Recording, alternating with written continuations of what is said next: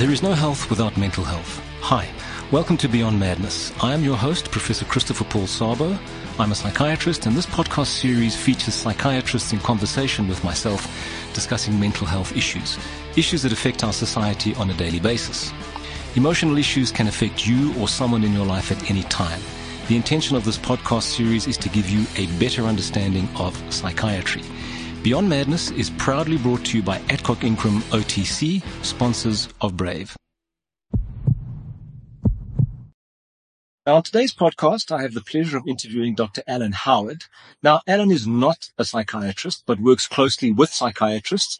And I've come to know Alan through his work related to the use of ketamine within a psychiatric context. And obviously that's the topic of today's podcast, which also includes a special guest, namely one of Alan's patients, who shall be known as Norma, not her real name, but she's agreed to join the conversation detailing her journey and we are most appreciative of her willingness to do so. Now, Alan, as I said, is not a psychiatrist. He is in fact an emergency physician who returned to South Africa at the end of 2019, having worked as a consultant in emergency medicine in Donegal, Ireland for, for 12 years. He founded the Ketamine Clinics of South Africa in August 2019 He's president of the Society of Ketamine Practitioners of South Africa, and he's also a member of the American Society of Ketamine Physicians. Alan, welcome, and thanks to you and also to Norma for making the time to join me in discussing what I think is a very important and interesting therapeutic development in the field of psychiatry, which is essentially the repurposing of an established anesthetic agent as a novel psychiatric treatment. So, Alan, I'm going to start out with you. Could you give me some background as to what ketamine is and how we kind of moved from anesthetic drug, which it remains, and certainly in my personal experience when I was in the old South African Defence Force as a national serviceman, in my medical bag was ketamine for use in an acute emergency situation where one might need to perform a minor surgical procedure under field conditions. So can you give me a little bit of background to this agent, this drug? Certainly, Christopher. Thanks very much for having me on. Appreciate it. Uh, the ketamine story actually starts way back in, uh, in, in, the latter 1950s, 1956, uh, when a substance that was known at that stage as uh, CI395 or Chemical Investigation Number 395 was discovered by someone called Harold Maddox, an organic chemist in Michigan. And it was known as, as phencyclidine, and it was marketed by Parke Davis as Sernyl. And on the streets, it became known as PCP or angel dust. So as you may have gathered, it wasn't a very good idea at that stage, and it, it created enormous problems for the for the police force certainly when patients or, or, or people are completely unmanageable and very pain and uh, showed slow psychotic behaviour. So that was quickly consigned to the scrap heap until 1962 when Professor Stevens, Calvin B. Stevens, also a, an organic chemist, tinkered with it a little bit, and he developed an analog called uh, CI581, then became known as ketamine. And a couple of years later, in 1964, this was trialed on a couple of, of prisoners in Michigan, and uh, that was by a fellow by the name of Dr. Domino. And they experienced out-of-body experiences and profound analgesia, but there were none of the severe side effects that uh, the Sernyl um, or the phencyclidine had had a few years previously. And because of this kind of dissociative uh, experience that they went through, it became known as a dissociative anesthetic. And shortly thereafter, it was approved in 1970 by the FDA for use in all ages. It was found to be very safe and uh, used extensively during the Vietnam War on the battlefield. Uh, and certainly since then, it, and to this day, it remains probably the most widely used dissociative anesthetic agent procedural sedative, particularly through the third world, but also we were using it an awful lot in our emergency department in Ireland. And that's when, when I first began to realize the profound effect that it has on, on patients' mood.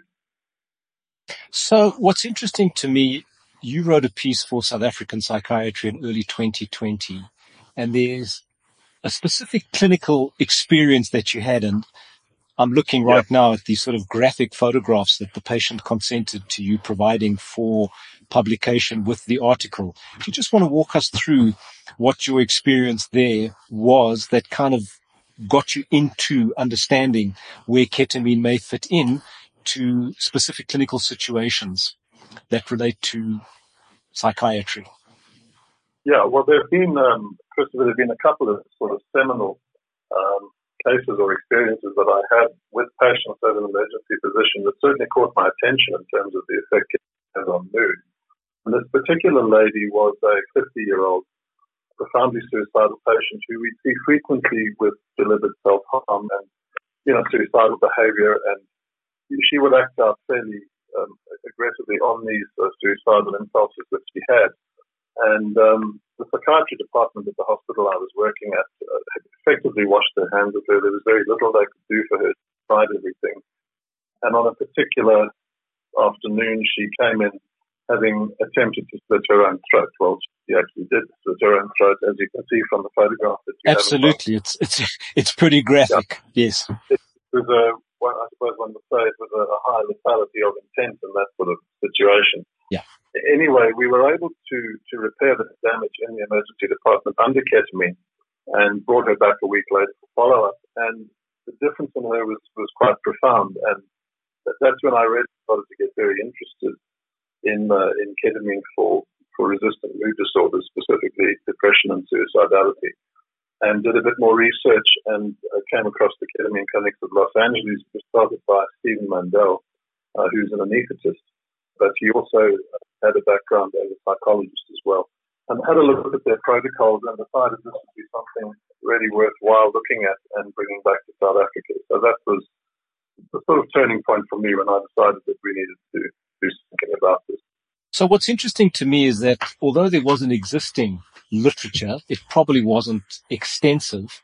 And certainly serendipity seemed to play a role in your interest in the possibilities of ketamine in the acute situation, given what had happened with this patient. Would you, would you say? I think so. Yeah, there were a couple of others where it played a role. So, you know, just very briefly, I happened to a few psychiatrists who I knew back, back home here in South Africa, uh, in KZN, in Natal Midlands. And there was a lot of interest expressed in seeing how this would work for their treatment resistant patients. And that's how it started. And it, it's subsequently grown quite exponentially. We now have four clinics across the country, provinces. Yeah. So the place, because obviously when we introduce a new drug into the repertoire, one wants to position it. And so it seems to me that ketamine, certainly intravenous infusion of ketamine, is finding its place in the acutely suicidal patient, or are we talking about the patient who is potentially treatment resistant to various courses of antidepressant medication? Okay, well, I think that you know that's a very good question, and I think more and more one is starting to see the the role of ketamine in in suicidality, whether the patient has been deemed treatment resistant from a depression point of view or not. And in fact, there is literature out there that is suggesting that suicidality need not necessarily be associated with with typical uh, major depressive disorder at all. It can exist independently of it. Right. And you know, there is a, a, very interesting article that came out in November last year in the Journal of Clinical Psychiatry from Columbia, which is actually showing rapid improvement in several cognitive functions in patients who've received ketamine and linking that cognitive improvement to reducing suicide risk, not necessarily with the concomitant reduction in, in depressive symptoms. So, yeah, there's a couple of angles that one can look at this, but I think using ketamine as a, as a rescue strategy in an acutely suicidal patient before instituting more traditional treatments is starting to gain more and more traction as well. So that's really interesting because obviously in, in, in, psychiatry, the acutely suicidal patient is always of major concern in terms of observation and ensuring that there is no harm that comes to them. So we're starting to see the addition to the uh, repertoire of drugs that we can use. But obviously this needs to be undertaken because we're talking about the administration intravenously of what is fundamentally still an anesthetic agent, which happens to have as one of its effects the ability to rapidly reverse suicidal ideas and intent. So how does one bridge that gap between a drug that is able to do what it does, but needs to be administered in a certain way and under certain conditions. So can you give me a little bit of background as to what those conditions might be? Clinical conditions in terms of delivery of the drug. Okay, so I mean, what, what you've touched on here is, is essentially a, a dichotomy really between the anesthetic discipline and the psychiatric discipline. And ketamine to be used effectively, um, we do need input clearly from both disciplines. So on the anesthetic side, that is really where we have the, the focus on, on patient safety. And the South African Society of Anesthetists, has become involved in that. Last year, I think it was in March, they released a statement on ketamine outpatient infusion in which they pretty much insist or strongly recommend that it's only administered by people with or doctors who have experience in um, in anesthesia um, and particularly airway management. Now, that said, ketamine is a very safe drug from an airway perspective. Uh, airway protective reflexes remain intact. Patients are given ketamine, so it is very safe, but mm. it remains associative anesthetic. You know, so what I'm looking forward to is to having a lot more input from uh, SASOP, for example, um, on, on setting out guidelines from a psychiatric perspective, which is what I tried to do when I formed the Society of Ketamine Practitioners uh, last year. Um, But from several psychiatrists as well, and we're busy with research at the moment uh, in conjunction with, um, with, with Professor of Psychiatry from KZN. So just to be clear, the SASOP, we're talking about the South African Society of Psychiatrists. So yeah. obviously this is a, a, situation where two disciplines need to come together to yeah. work out standard operating procedure where nobody steps on anybody's toes, everybody's working together. And ultimately what is most important is that patient safety is at the core of our deliberations and obviously successful outcome. I mean, this, this happens already. For example, when we deliver electroconvulsive therapy, where we have the anesthetist involved in administering the anesthetic. We have the psychiatrist involved in delivering the electroconvulsive therapy. So the collaboration between anesthetics and psychiatry is actually not novel. It actually already exists. And so my question is, is intravenous ketamine an alternate to electroconvulsive therapy under specific circumstances? Because certainly electroconvulsive therapy also used for treatment resistant depression or for intense suicidal intent and ideation. Yes. So you, you touched on something that's really fascinating because, you know, one's talking about, about chickens and eggs and, and you know, putting horses before and that sort of thing. So, fine. So in 2017, um, there was a, a meta-analysis done that was published in European Neuropsychopharmacology which actually said that there was a significant treatment effect of add-on ketamine anesthesia in ECT therapy in depressive patients.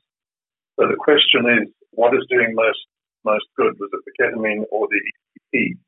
And Carlos Zarate, uh, who actually wrote the seminal paper on ketamine in 2006, that's when it really first hit the headlines, has actually suggested that there's not a significant difference between ECT with ketamine and ketamine alone.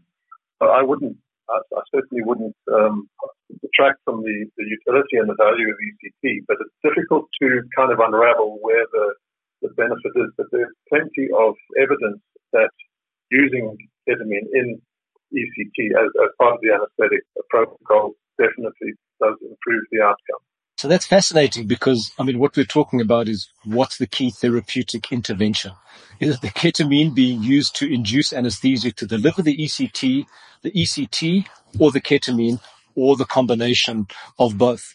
So, I mean, that's a question that'll obviously be answered in the time to come with more refined research. I suppose one of the big issues, well, there are a couple of issues that I just wanted to touch on briefly.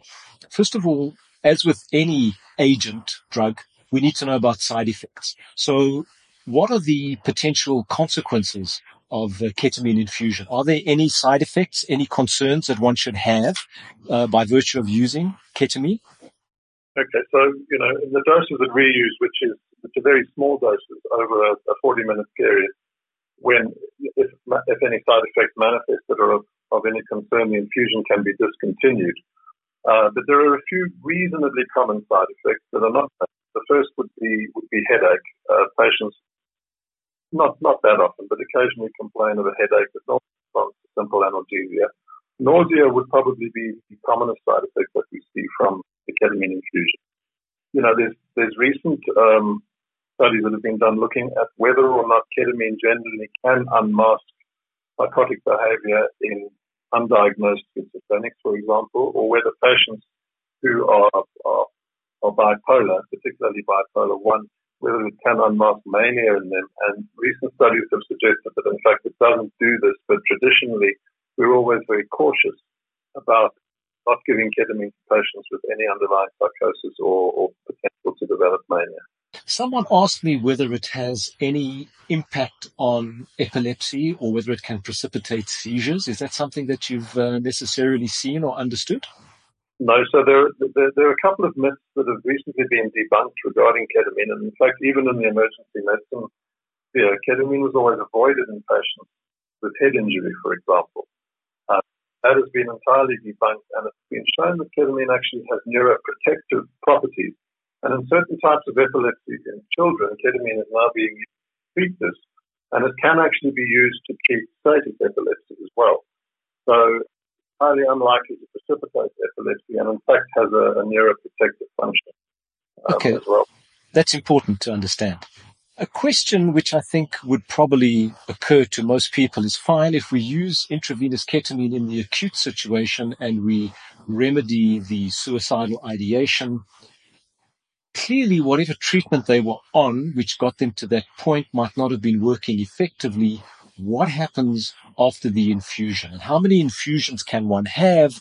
And what is the relationship between a positive response to infusions and what happens in the follow up situation to keep the patient well? Because clearly for me, that means there must be an active collaborative relationship between whoever is delivering the ketamine and the psychiatrist who would potentially have referred the patient or be treating the patient beforehand? Absolutely. So one has to look at the various roles that ketamine can play. Firstly, as a as a rescue agent in an acute suicide crisis, where typically in 70 to 80 percent of patients one will see of suicide ideation within about four hours of the infusion, but the duration is reasonably short. It's seldom more than about a week or so. So our typical protocol would be six infusions over two to three weeks, usually over three weeks, and then a maintenance protocol after that.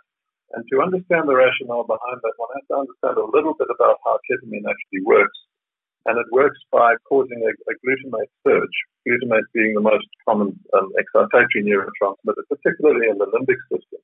But the more that one encourages this surge to take place and the longer that one can keep levels of synaptic glutamate up, the more likely one is to get a more lasting remission from the symptoms, rather likely effectively causing long-term potentiation of these of these neuronal circuits and pathways, specifically in the limbic, in the limbic system and prefrontal cortex, uh, cingulate gyrus. There, you know, there's a lot of research that's done on this. And the other interesting thing about ketamine is that they've demonstrated uh, neuroplasticity and synaptogenesis. So there's actually restructuring of, of these neural pathways that have been damaged by chronic disorders. So there is a requirement have a series of infusions, which usually um, uh, takes a patient to about six infusions over three weeks, followed by maintenance or what we refer to as top-up infusions um, every few weeks thereafter uh, to maintain remission. Not that the traditional monoaminergic agents are not used concurrently; they are. Wrong with that, you know, the serotonergic agents as well, but certainly we find most of the remission is not with patients on a on a maintenance protocol. So I think what's important is that we're moving beyond noradrenaline and serotonin into glutamate. Alan, I think that we've covered a very important set of issues in relation to ketamine. And at this point, I'd like to bring in Norma, who is someone who has actually undertaken uh, ketamine infusion and just to hear directly from her what her experience has been and just to try to understand her journey to that point. So Norma, nice to have you with us. You've obviously listened to the conversation between myself and uh, Dr. Howard. And so my question to you is, can you give us a brief background in terms of how you got to ketamine and then obviously to understand your experience and how things have been since you began this journey. So over to you. I suffered from depression for many years, over a decade, and it seemed like the medications that I was taking were no longer being as effective. Um, and I had, I wouldn't say suicidal thoughts, but mm. mostly thoughts of worthlessness and nothing to look forward to into the future. Right. Um, and so the medication that I was currently on and still on um, had put me in sort of a numb state of mind where I'm just ticking along, but uh, not having uh, you know excitement or looking forward to the next day per se. Um, and this brought me to the ketamine experience, which was proposed by my psychiatrist. And um, I did the six weeks. And uh, from, I guess, the second or third infusion, I felt a lot different about myself and just my day to day experience as a mom as well. Um, I wasn't just getting out of bed to feed my child. I was getting out of bed for myself for a change. So that was, that was definitely, there was definitely uh, a mental boost in just a general interest in life. So it sounds to me that ketamine came in at the end of a, a lengthy process of use of medication that was taking you to a certain point, but not really enabling you to live a full, meaningful life in terms of pleasure, enjoyment, enthusiasm, thoughts about the future in a positive way. So you had been, in fact, on medication for, for, for quite some time and possibly different types of medication. I'm, I'm not sure because we didn't, I didn't ask you before you got to ketamine. And this was something that was determined between yourself and your psychiatrist. So there was a collaborative discussion around where to from, from here. Would that be, would that be correct? Yeah, that's absolutely correct. Um, we tried various combinations of medications and I would get better and store. And then I would get better and store. And then, um, she then, uh, my psychiatrist yes. recommended after many years uh, of seeing her as well that maybe it was time to, to, to do something different. And we discussed it and yeah, I got on board.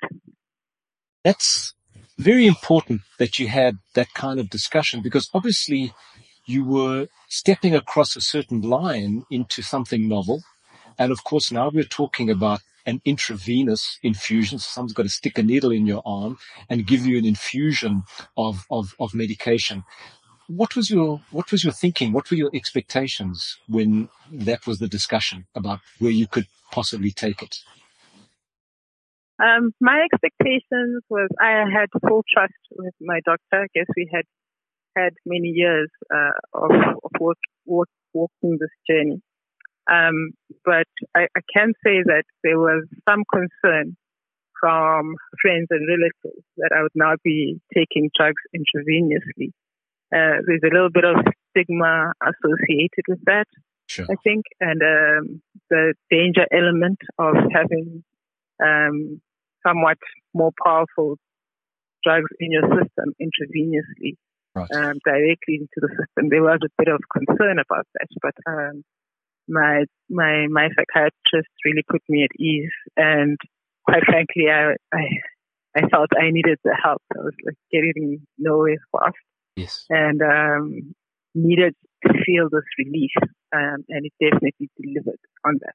So you can look back on the journey that you've that you've walked, and including the intravenous ketamine, and as you look back, you have had an experience that has really enabled you to reclaim um, your life in a way that is making it more pleasurable, more meaningful?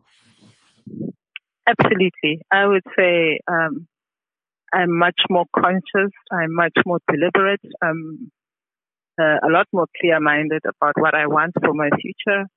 And um, it's a less foggy life experience. I'm not just trying to make it from one day to the next day. Um, so definitely, I would say definitely improved my quality of, of life and, and, and my mind, you know, and spirit. Well, that's very important. I mean, quality of life is, is, is, is actually key. So just to be clear, you've continued with medication, um, post. So, okay. And you've been able to retain a sense of wellness notwithstanding the fact that you've now stopped your course of ketamine, you came to the end of that, you continued with the medication. So it almost feels to me as if the ketamine kind of took you to the next level. You've been able to retain that position together with ongoing uh, use of medication and obviously ongoing consultation with your psychiatrist. Yes, but I have also been taking the top-up infusions. Infusions, yes, every monthly, I would say or I'd have one session at least monthly. And uh, that's just when I start to feel myself shifting backwards. And I feel like, okay, now I'm not feeling like I'm shifting and moving into a darker space. And right. uh, once, once I recognize that, yes. um, once I don't want to get out of bed or I don't want to eat or I don't want to know, do normal things, then I, I, I, call, I call it the clinic and book myself in for a session. Okay. And so once you've had the infusion, how quickly does the change take place where you start to feel more on top of things and that your motivation is returning, your energy is better, your focus is better? How long does it take from the infusion for that to happen? I would say it, it takes probably about a few days, a couple of days. the first few, uh, you know, were quite, I think, close together, and I was in a mess anyway, so I can't really tell you yes. exactly how long it took. Sure. Um, but definitely within a few days. So by the time I had done my first week, by the second week, I was feeling like, okay, this this might really work. Right. Actually. So it is quite rapid in its in its action. I, I would say compared to medication. To, yeah. Tell me something in terms of negative effects. Have you had any experience of, of unpleasant side effects or anything that might cause you to question whether you would take the agent again? Has anything like that happened? Um, no, I have not. I just the only effect really that I've had is, of course, with the, after the treatment, not being able to drive and all of that. So okay that was fine. And before I embark on a treatment, I have to abstain from eating for about six hours or something. Okay. But otherwise, nothing. After that, I just go home and have a really pleasant sleep, and the next day pick up and carry on. Yeah. So, Norma, I've I've really appreciated your willingness to to share, and I certainly wish you all of the very best. I think you're the first patient that I've spoken to who's given me a first-hand account of their experience of uh, using ketamine as an infusion. And I'm going to turn to Alan just to close off. I mean, obviously, Alan, you've been listening to what Norma has to say. Are there any final words from, from you? Well, thank you to, to Norma for agreeing to share her story. I think it's something one has to sit up and take notice of, as you suggested earlier, Christopher, it's, it's uh, it's, it's possibly the, the future of management of treatment-resistant depression and suicidality, targeting the glutamatergic receptors rather than sort of traditional monoaminergic approach. Yes. But again, you know, my plea is that we could, you know, get a, a synergy and a symbiosis between the disciplines of psychiatry and anesthesia. Uh, as you as you mentioned with the ECT, that does just to some extent here the the anesthetic. So um, we could we could very well you know forge a future ahead between the two disciplines, and, and I'd like to focus on doing that uh, for the interest of uh, you know for the sake of the patients that can benefit from from the treatment. Absolutely. So I think that that is a key take home message. So I think for the audience, I mean, the aim of today's podcast was not to promote an agent or a service, but simply to inform. And as with any therapeutic intervention, a key element is informed consent and trust. So remember, there is no health without mental health, and I hope today's podcast has shed some light on this emerging treatment option in psychiatry. I am Professor Christopher Paul Szabo, and this is Beyond Madness, in with Adcock Ingram, OTC, sponsors of Brain.